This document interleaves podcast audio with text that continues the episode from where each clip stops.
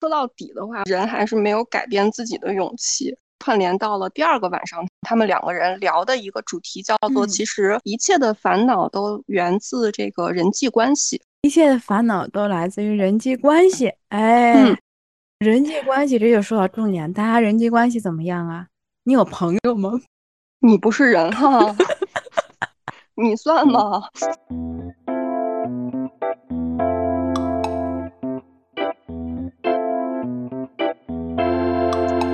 然后这个里面他是说，很多情况下不太主动和别人交往的一个原因，按目的论来说的话，是是讨厌自己，就只是一味的看到自己的缺点啊。为什么我们会自卑？我们会只注意到我的缺点，或者说我想变成一个我理想中的别人，呃，理想中的自己，或者是我想变成别人的样子。他最终的一个目的都是，嗯，由于我嗯下定了不喜欢自己这个决心，所以我就为了达到我不喜欢自己的这个目的，我就只能看到我的缺点，看不到我的优点。嗯嗯，这是这个哲人去总结出来的。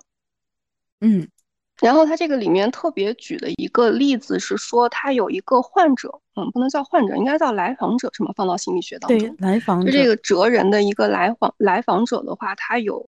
脸红恐惧症或脸红综合症的这样的一个症状，跟别人在交往的时候会很容易脸红吧？说白了就是这样的一个症状。但他这个症状其实是因为他呃喜欢一个男孩，然后他不敢去跟那个男孩去说话。也就是说，他其实这个症状总是治不好的一个原因就是他需要脸红。只要有这个症状当借口的话。就可以安慰自己说，我之所以不能跟我喜欢的那个男孩交往，就是因为我有这个脸红恐惧症，用这种方式来逃避，我就可以不去做那种表白呀或者其他的这种事情。嗯，我也可以报。对，就跟上面那个跟刚上面那张很像，就等于说我编织了一个借口，我用这个东西编织了一个借口，引申的这个东西的话，就说很多情况都是一样的，比如说。嗯，他举了一些例子啊，哲人举了一些例子，说考生会想，如果我这个考中的话，我人生就会一片光明。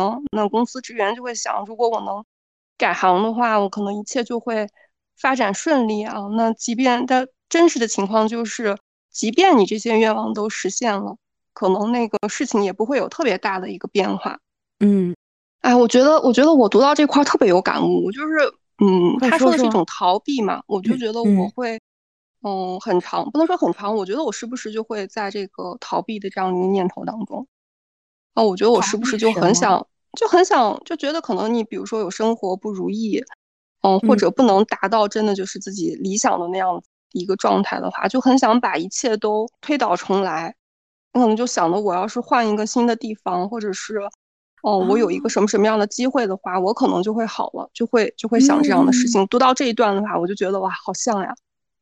但说白了是，如果你没有，就是他的一个核心观念嘛。如果你没有改变自己的这样的一个勇气的话，即使你有了这种机会，你换了一个新的环境的话，它其实也就是把你以前等于把你以前的路再走一遍而已，不会有什么改变。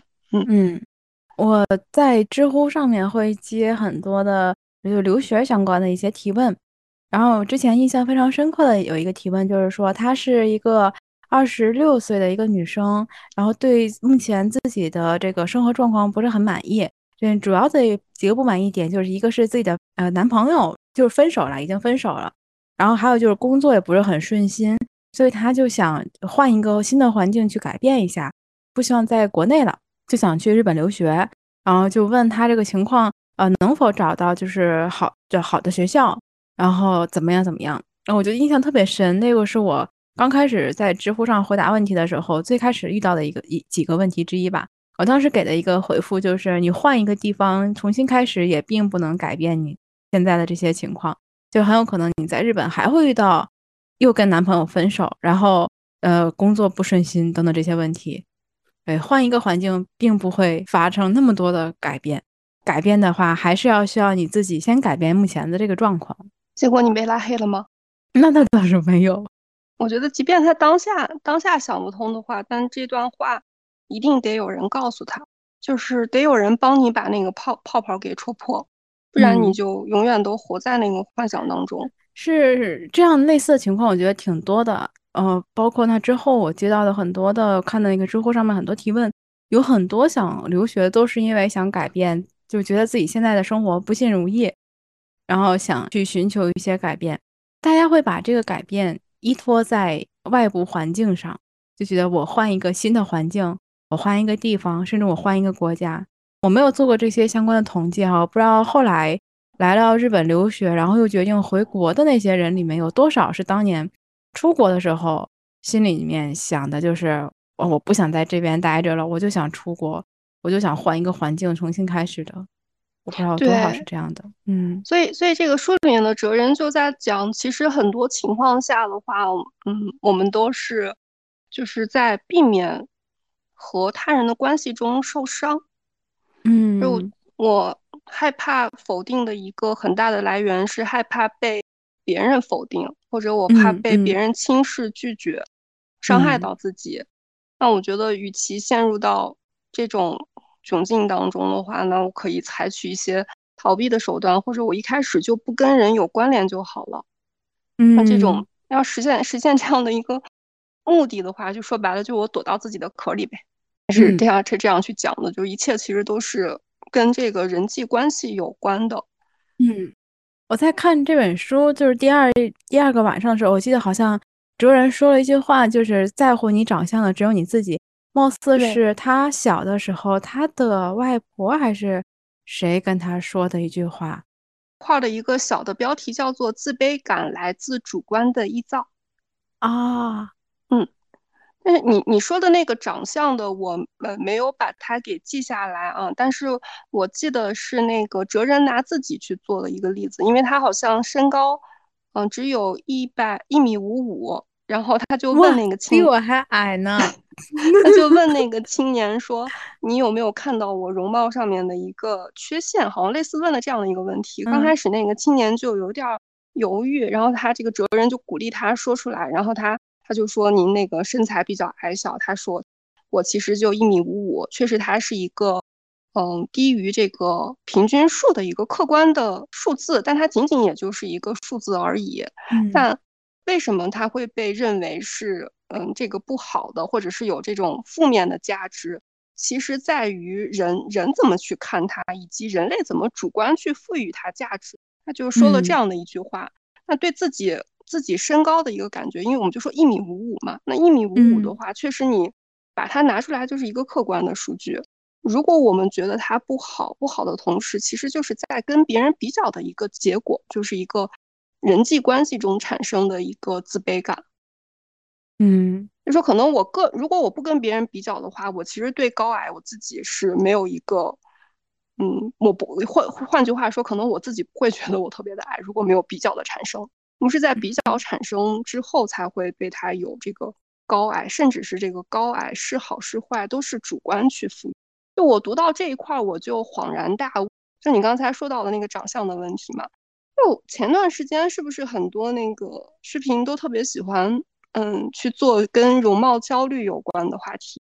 容貌焦虑，嗯嗯，具体的说一说哪些容貌焦虑？就是就是这四个字，意思就是就是我们可能他可能基本上是女生吧，就是最早其实我觉得提出来是挺好的啊，就是说我们可能不用太特别局限在嗯一种审美当中，大家不用为了那个模板去。嗯，都朝着那块儿，就是什么刻意的去，呃，节食呀，甚至是动脸，就是我们不要有那么多的焦虑，觉得我们必须都要长，因为现在是一个美颜横行的时代嘛。你只要去把那个软件打开的话，就是眼睛能够无限的放大，脸能够无限的缩小，然后甚至连头发都可以作假。那我这是真的，彤彤，这是真的。就是被精修出来的那个，我们都活在被精修出来的那个照片当中。嗯，你在看到真实的自己的话，就会产生焦虑。它的出发点是这样的啊，但到后面可能就是有一部分，我觉得是被滥用了这个标题。但我想说的是，提到这个主题的时候，很多人都提到了那个就这本书。我读到，我又重新对我又重新读的时候，我就说哦，怪不得呢，因为他这一段其实就。能跟那个容貌焦虑去联系上关系嘛？对我自身的一个评价，为什么会对这我的这个五官有那种评价的话，其实很多情况下是跟别人比较，或者说跟现行的一个审美的标准去比较出来的结果。嗯嗯嗯，对吧？嗯，就是这个其实还是主观性的一种一种情况。然后他这个哲人特别有意思的时候，他就说，嗯，如果你能把这一点去给他抛开，你不要从这个这一块儿去看，你就去刻意的去找一些那一一五五有没有什么优点呢？那身高一五五可能会让人。呃，觉得不不太有那种震慑力，觉得你可能会比较的平易近人一些。那从这个角度上面来说的话，它也是一种优点。我读到这段的时候，我做了一个笔记，笔记上面写了俩字儿“贾玲”。啊，我现在但你说这一些的时候，我脑子里面想到的是周深。贾玲是一个，你就是你，你有没有看过那种报道？就是大概大致上面意思就是在说，就是那种。男星红不红的那个标准，就是看他有没有跟贾玲去组那个 CP。好像跟贾玲组 CP 的话，然后那个粉丝们就不会生气。哦 哦，我就我能理解，我能 get 到你想说的点，你懂吗？我觉得他好像也是一种比较的感觉吧。那背后的逻辑，我不知道我这样说的是不是对不对不对？可能就是大部分人都觉得他的那个长相现行的样子应该是。嗯，跟我们现行的一个审美标准差的有一定距离的，那就可能，所以大家觉得没有那么大的一个威胁感吧。嗯，刚才说到的那个容貌焦虑会产生自卑感，进而到了那自卑情节，有些情况下它也仅仅是一种借口，是这个哲人的一个看法。然后他在此的话是把自卑自卑感和自卑情节去做了一个区分。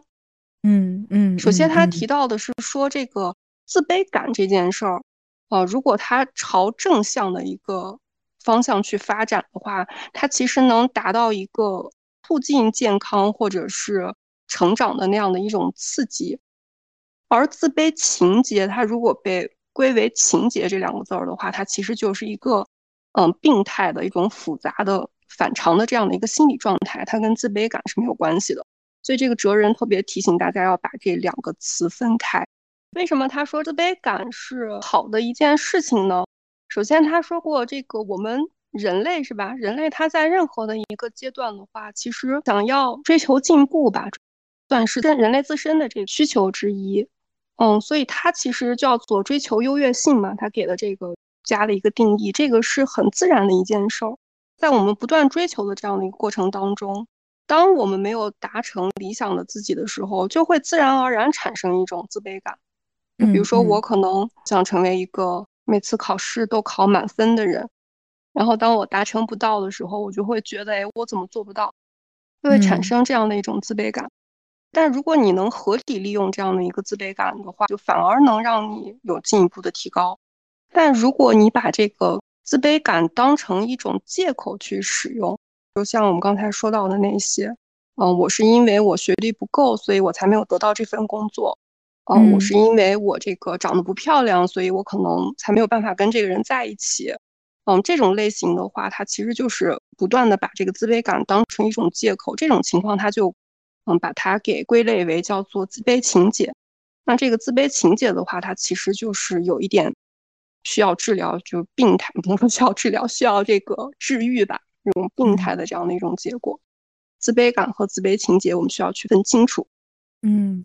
自卑感好像会有，一定会有的。对，但是自卑感什么时候会出现啊？我自己感觉是在和别人对比的时候会出现。对，是这样的。嗯，如果没有这个对比的人的话，我是没有那种自卑感的。所以，是不是还是放回了会因为对比而产生这种自卑的感受？是，所以他第二个晚上，我觉得整个的一个核心就是在说。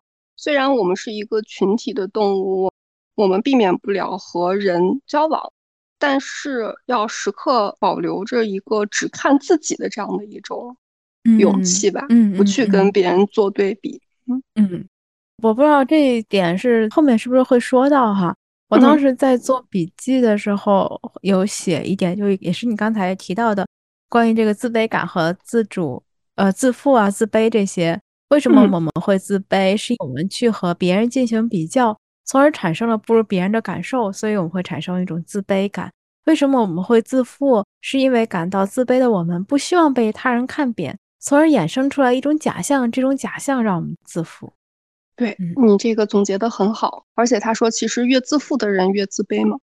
然后我们往后走，我画标的是，有些人无法认清情况可以通过现实的努力而改变这一事实，根本没有向前迈进的勇气。他们什么都不做就断定自己不行，或者是现实无法改变。他们认为，因为有或者没有 A，所以才做或者做不到 B 等等。这不是不能成功，而是因为自己不想成功。就我是把这段话标出来了，然后我下面写的一个感受是，我想哲人就是这个这本书的这个哲人哈，他一直在说的都是目的论，也就是说你现在这样和你之前为什么会变成这样是没有关系的，是因为你现在想这样，所以才会这样。对对，你说的，我能听得懂，但是其他人听不听得懂呢？这句话就是看书。这句话好像听上去有点荒谬，但他其实是告想告诉我们。如果你想改变，就切断思维方式中对过去的执念和纠结，看你的当下，看你的此时此刻，就是就是你先问你自己，你此时此刻到底想不想改变？换句话说啊，我举个例子，就是比方你现在是啪啪摔地上了哈，是因为之前有人推了你一把，对吧？假如说是这样的哈，那是那个人不对，对吧？他不应该推你，但是呢，那是因为都是因为别人那个人他推你，你才会趴在这儿。可是刚才推你那个人呢，他已经不在你身边了。就这个人，那个人已经走了啊。那你是坐在地上继续喊着，都是因为那个人把我推倒了，我才倒的。他还不过来扶我一把。你是一直在这坐在地上喊，还是你赶紧站起来？我觉得这就是这个作者想跟我们说的这个哲人，他想说的目的论。嗯，没错。然后，然后我们顺着刚才就是这一块接下去往上往上讲，因为我刚才在谈那个。自卑是在嗯与他人去比较嘛？那如果你一旦去比较的话，嗯，其实你就会产生一种竞争的心态。但是其实好的，也就是他说健全的这个自卑感，嗯，不应该是在你与别人比较中去产生的，而是应该你与来自于你和理想的自己的一个比较。嗯。啊，对我们画同样的一个地方，我这个地方也标出来了，嗯，也是我很喜欢的一段。这个他他前面我们漏了一个那个例子啊，就为什么突然一下就到了竞争这一块儿，应该是这个青年他的一个成长关系，就是他哥哥是特别优秀的一个人，所以父母就会不断的拿他跟他哥哥去比较，所以让他形成了现在这样的一种性格。嗯，这个哲人就提醒他说。嗯，虽然你这样的一个心情我也能能够理解啊，包括你跟你这个哥哥的关系。那如果你不要把你哥哥当成一个假想的敌人，就不要把他放到竞争的这个角度去考虑的话，可能你的哥哥就会成为一个，嗯，比如说这个他就是一个普通的哥哥，或者是对你而言是一个更加积极的这种伙伴的这样的一种形象。嗯嗯，就这个这个我是觉得挺好的，他这块说的。那从这儿的话，他应该嗯，就引出了一个说人生的三大课题，你刚才提到的工作课题、交友课题和这个爱的课题，指了这三三个方面。嗯。嗯，然后在竞争的这个问题里面，我还画了一个一个地方，我画的是这一段话，他是说，一旦从竞争的怪圈中解放出来，就再也没有必要战胜任何人了。也就能够摆脱或许会输的恐惧心理，变得能够真心的祝福他人的幸福，并且能够为他人的幸福做出积极的贡献。当某人陷入困难的时候，你愿意伸出手援助，那他对你来说就可以称为是伙伴的存在。我画了这么一句话，嗯，然后应该是嗯，接着刚才那一段话对对对，是这样的。然后包括你刚才有提到这个竞争关系里面，嗯。我这段话下面写了这样的一个一个内容，就是整个这段话让我想起了我当时在看那叫做《令人心动的 offer》的第三季，嗯，不知道你有没有看？它里面第三季是讲的那个医学生，然后其中有一个女孩叫做刘畅，那个刘畅小姐姐，我觉得她非常的厉害，就是她好像永远都把视线放在自己的身上，她永远不会因为别人怎样就产生了我要超过那个人的那个想法，他始终的一种感觉就是。他的竞争的对手只有他自己。就当他跟别人选择了同样的一个课题，然后要对这个课题进行研究的时候，嗯，刘畅当时的那个做法，当然这个是节目体现给我的哈，就他当时的做法就是他把他的想法，就是他觉得应该从哪里下手，如何去查资料等等的，他就毫无保留的就跟另外的一个竞争者的，就是就说出来了什么的。他说完以后，他他也会说啊，那个我们是竞争关系的，那个我我要去再查一查别的东西了，他就去走了，他就没有任何的就觉得哦，我遇到了一个人，我是不是？我们两个人的内容是一样的，我是不是应该跟他错过这个？我选另外的一道题啊，或者是说，啊，这个人实力应该是没有我强的，那个，那我可以碾压他，我是不是很轻松？他都没有去想这些，他就开始埋头进入到自己的研究方向里面去了。而反观另外的一个跟他选择了同一个课题的那个女孩子，那个女孩子心理压力就比较大了，因为她知道这个刘畅非常的优秀，她觉得她肯定是赢不了他，她就一直在那就。跟一边查资料一边跟身边的说，哎，怎么办呀？我跟畅姐选择了同一个课题，哎呦，怎么肯定要输了呀什么的，就最后他就决定换一个课题了。整个这个第三季令人心动的 offer 里面，让我感触最深的就是刘畅这个女生，她始终是只看着自己，就只是在跟自己比赛。她在意的永远不是说我比别人进步了还是怎样，她就是在乎的是她有没有比自己进步了。我觉得这个状态太喜欢了。我觉得我听完你那个讲述的话，就觉得他应该是用 这个阿德勒心理学的特别好的一个执行者。虽然可能他未必是看这个，但他可能无形之中就属于练就了这个本事吧。我觉得他完全符合于就我标红的一段话，就哲人在说，嗯，其实行为方面的目标有自立与和与社会和谐共处这两点。而且支撑这种心心理的，呃，支撑这这种行为的心理方面的目标是，我有能力以及人人都是我的伙伴这两种意识。我觉得你刚才提到的那个，嗯，流畅，我觉得他一定就有。你看他表现表现出来的就是这样，所以他相信自己有这个能力，嗯，以及他又友善的觉得大家都是伙伴，所以他才愿意去跟大家去分享。对，这个这个真的是，他也不是那种他不是那种圣母式的，就是啊，你不要不要紧张，没关系，我也可以给你讲。他还不是那种圣母式的，他就完全是属于那种思路在那儿，就把自己的思路说出来了。然后他也会有竞争的那种意识，就是啊，我不应该跟你说这么多，我要自己去查了，然后就就就跑走了，就是没有那种扭捏感，也没有那种圣母感，力度刚刚好的感觉。那人际关系怎么样去处理这个环节啊？那因为他从人际关系其实引申下来说，刚才我们说的人生的三大课题嘛。虽然他的顺序是交友、工作和爱，但是他第一个说的是工作方面的，因为他觉得工作方面其实我们常理当中。觉得他应该是最简单的一种人际关系。哎，我当时读到这一点时，我就说，嗯，是吗？因为他说，他说同事这种职场这种关系，就是你光工作的时候，你需要跟他有一定的交集，你那个下班了之后，你们就分开了，是吧？对对对，各回到各自各自那样的一个世界了。其实各家各找各妈，就是其实无所谓啊，就没有存在。但是好像我反而觉得人们的那种。就是烦恼而言的话，可能职场上面的话会占相当大的一个部分吧。嗯嗯，这可能是因为这本书的作者毕竟是日本人，可能日本的职场的关系跟国内的关系不是完全一样的，也也取决于你在做什么职业，可能啊也有可能，但。呃，我只能说是我感受到的日本的职场，包括我了解了这些，我不是一直在做访谈类的节目吗？了解的其他的同在日本的这些职场的朋友们，大家普遍的一个反应就是，日本的工作和私人关系其实分的比较清。对，但他这儿意思的话，并不是说这种私人的交往，他可能是说，我们就举个例子啊。就他，嗯，不是这本书面书里面的故事啊。假设刚才，嗯，那个人他的朋友是由于在职场上面，就在工作过程当中，他受到了一些打击，然后不想再去上班了。那这些事情的话，其实他并不是讨厌的是工作本身，而是讨厌因为工作，嗯，比如说受到了这个上司的批评指责，甚至可能，嗯，被贴上了那种你没有能力。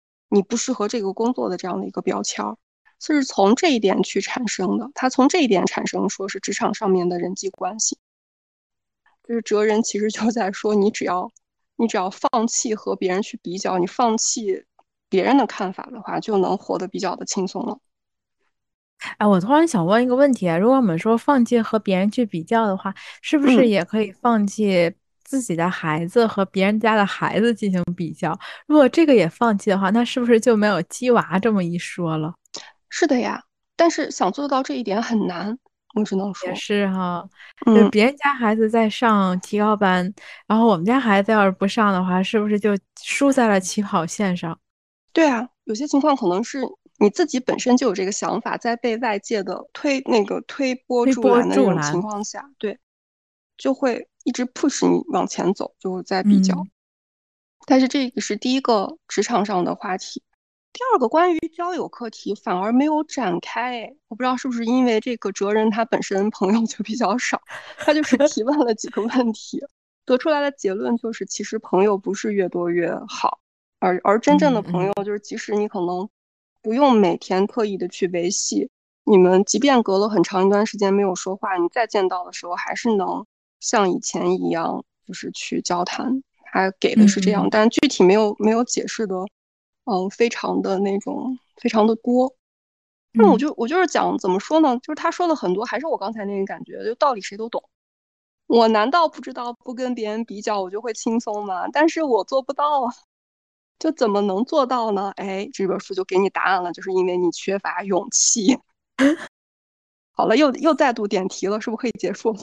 哎，我感觉是，嗯，我看一下，我这边做了一个，就是对于第二个夜晚这本书第二个夜晚的一个，嗯，整体的一个感受，就是第二页它其实还是第一页那个目的论的一个延伸。